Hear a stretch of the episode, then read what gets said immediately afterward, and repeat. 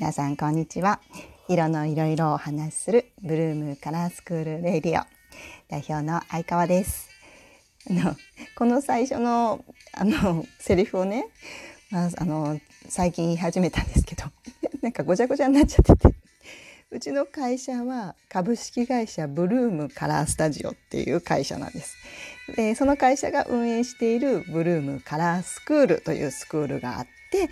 このラジオはブルームカラースクールレディオなんですよ。この間ブルームカラースタジオレディオって言ってたので訂正いたします。ブルームカラースクールレディオ、えー、もう何回目かな？もう1ヶ月近く、えやってますが皆さん聞いてくださってありがとうございます。あのずっとね15年ブログができないっていうことが悩みだったんですよ。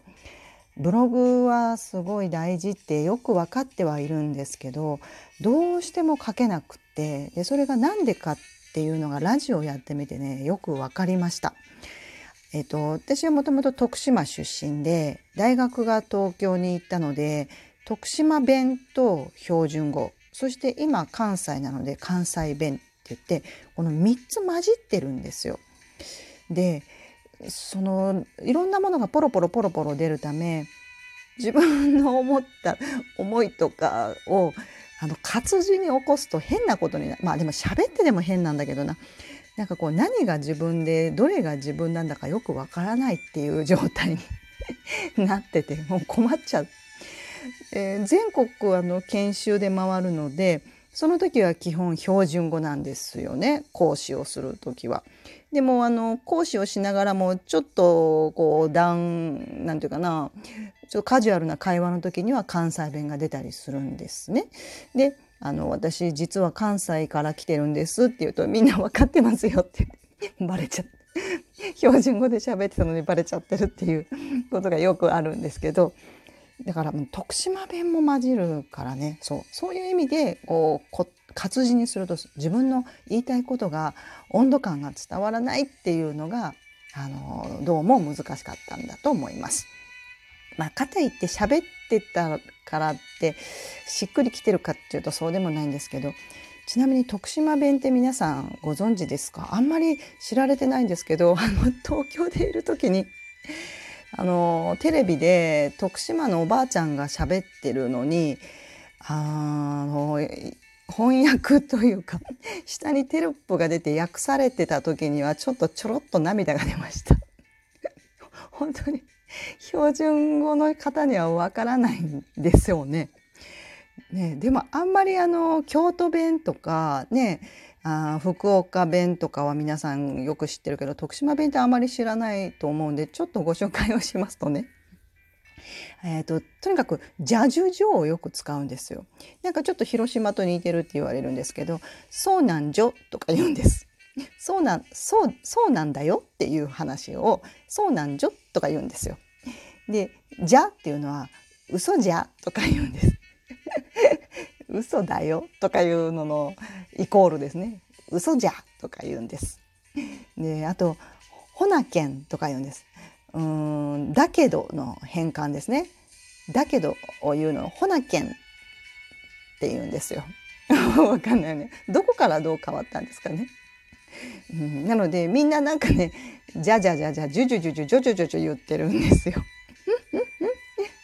なので多分ねあの怒ってても標準語もそんなに怖くないけど徳島弁も同じぐらい怖くなくて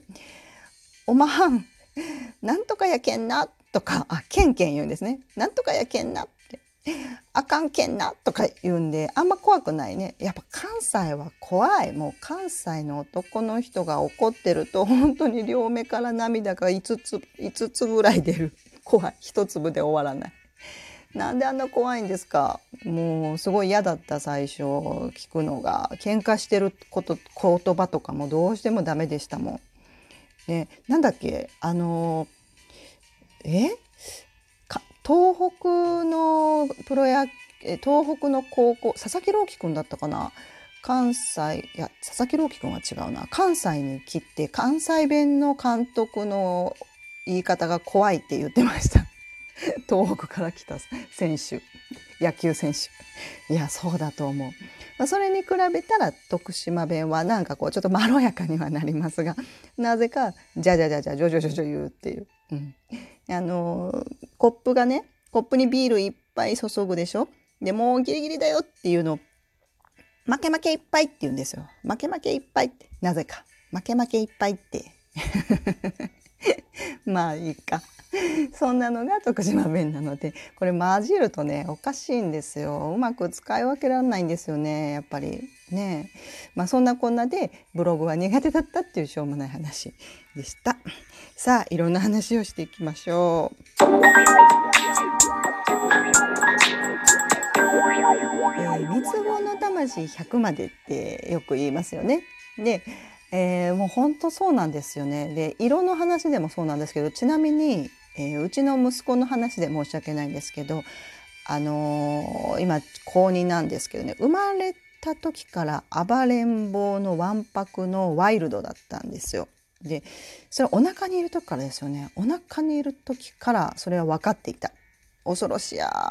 生まれたら恐ろしやと思ってたやっぱその通りでえー、生まれて例えば半年検診とか1歳検診とかみんな同じぐらいの年頃の子が保健所に集められて検診をするっていうのがあるんですけど誰よりも早くハイハイができるようになってたんですね。でまだみんなが「アブアブアブアブ」って言ってこう天を仰いで あのまだ人間になっていないような状態の時にうちの息子がもうハイハイをしてたんですよ。でもうじっといられないからそのアブアブしてる子赤ちゃんたちの上をハイハイで横切りまくるっていう。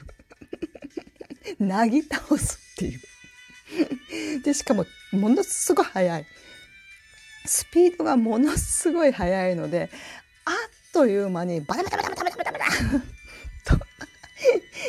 8人ぐらいの赤ちゃんの上を横切ってわざわざ 向こうに行くっていうまあ、そんな0歳の頃から始まって、えー、2歳に3歳になってもですね、えー、押す叩く噛む蹴るをひたすら繰り返して私はもう毎日謝ってた。まあ、そんなちっちゃい頃ですが、まあ、大きくなったら落ち着くだろうと思いますよね。まあ、そうでもないんですよ。この間 あの試合中ですね試合中監督と喧嘩するっていう 子供ですいません。もう暴れん坊ですいませんっていう、まあ、バスケのプレーもですねひたすらわんぱくなんですけど、まあ、変わんない。三つ子の魂って変わらないなっていう話でした。あもう8分来ちゃったね。そう。でそのベビーのあのドレスですよ。ベビーのドレス。要は三つ子赤ちゃんの時からやっぱりパーソナルカラーってあるんであのベビードレスのあの白い真っ白いベビードレスって分かりますか？えー、産婦人科で出産してから家に帰るまでに着せるあの白いドレス。あれがね本当に似合わないと思うよ。なかなか日本人の赤ちゃんにあれ皆さんそういう経験ありますよね。あれやめた方がいい、ね、うちなんか最悪に似合わなかったし。なのであのベビードレスはですね外国でやっぱり作られたものでしょ？やっぱ洋風だし、うん、それはそうですよ。なので三つ子の魂。赤ちゃんの時も似合う色があるし、えー、みんなが白を着るからといって赤ちゃんは白いからといって着せちゃダメよっていう話でした。はい、えー、今日も、えー、聞いてくださってありがとうございます、えー、ブルームカラースクール大阪本町にございますカラースクールです、えー、ブルームカラースクール本町インスタで、えー、検索してみてください。フォローお願いします。今日はこれでおしまい。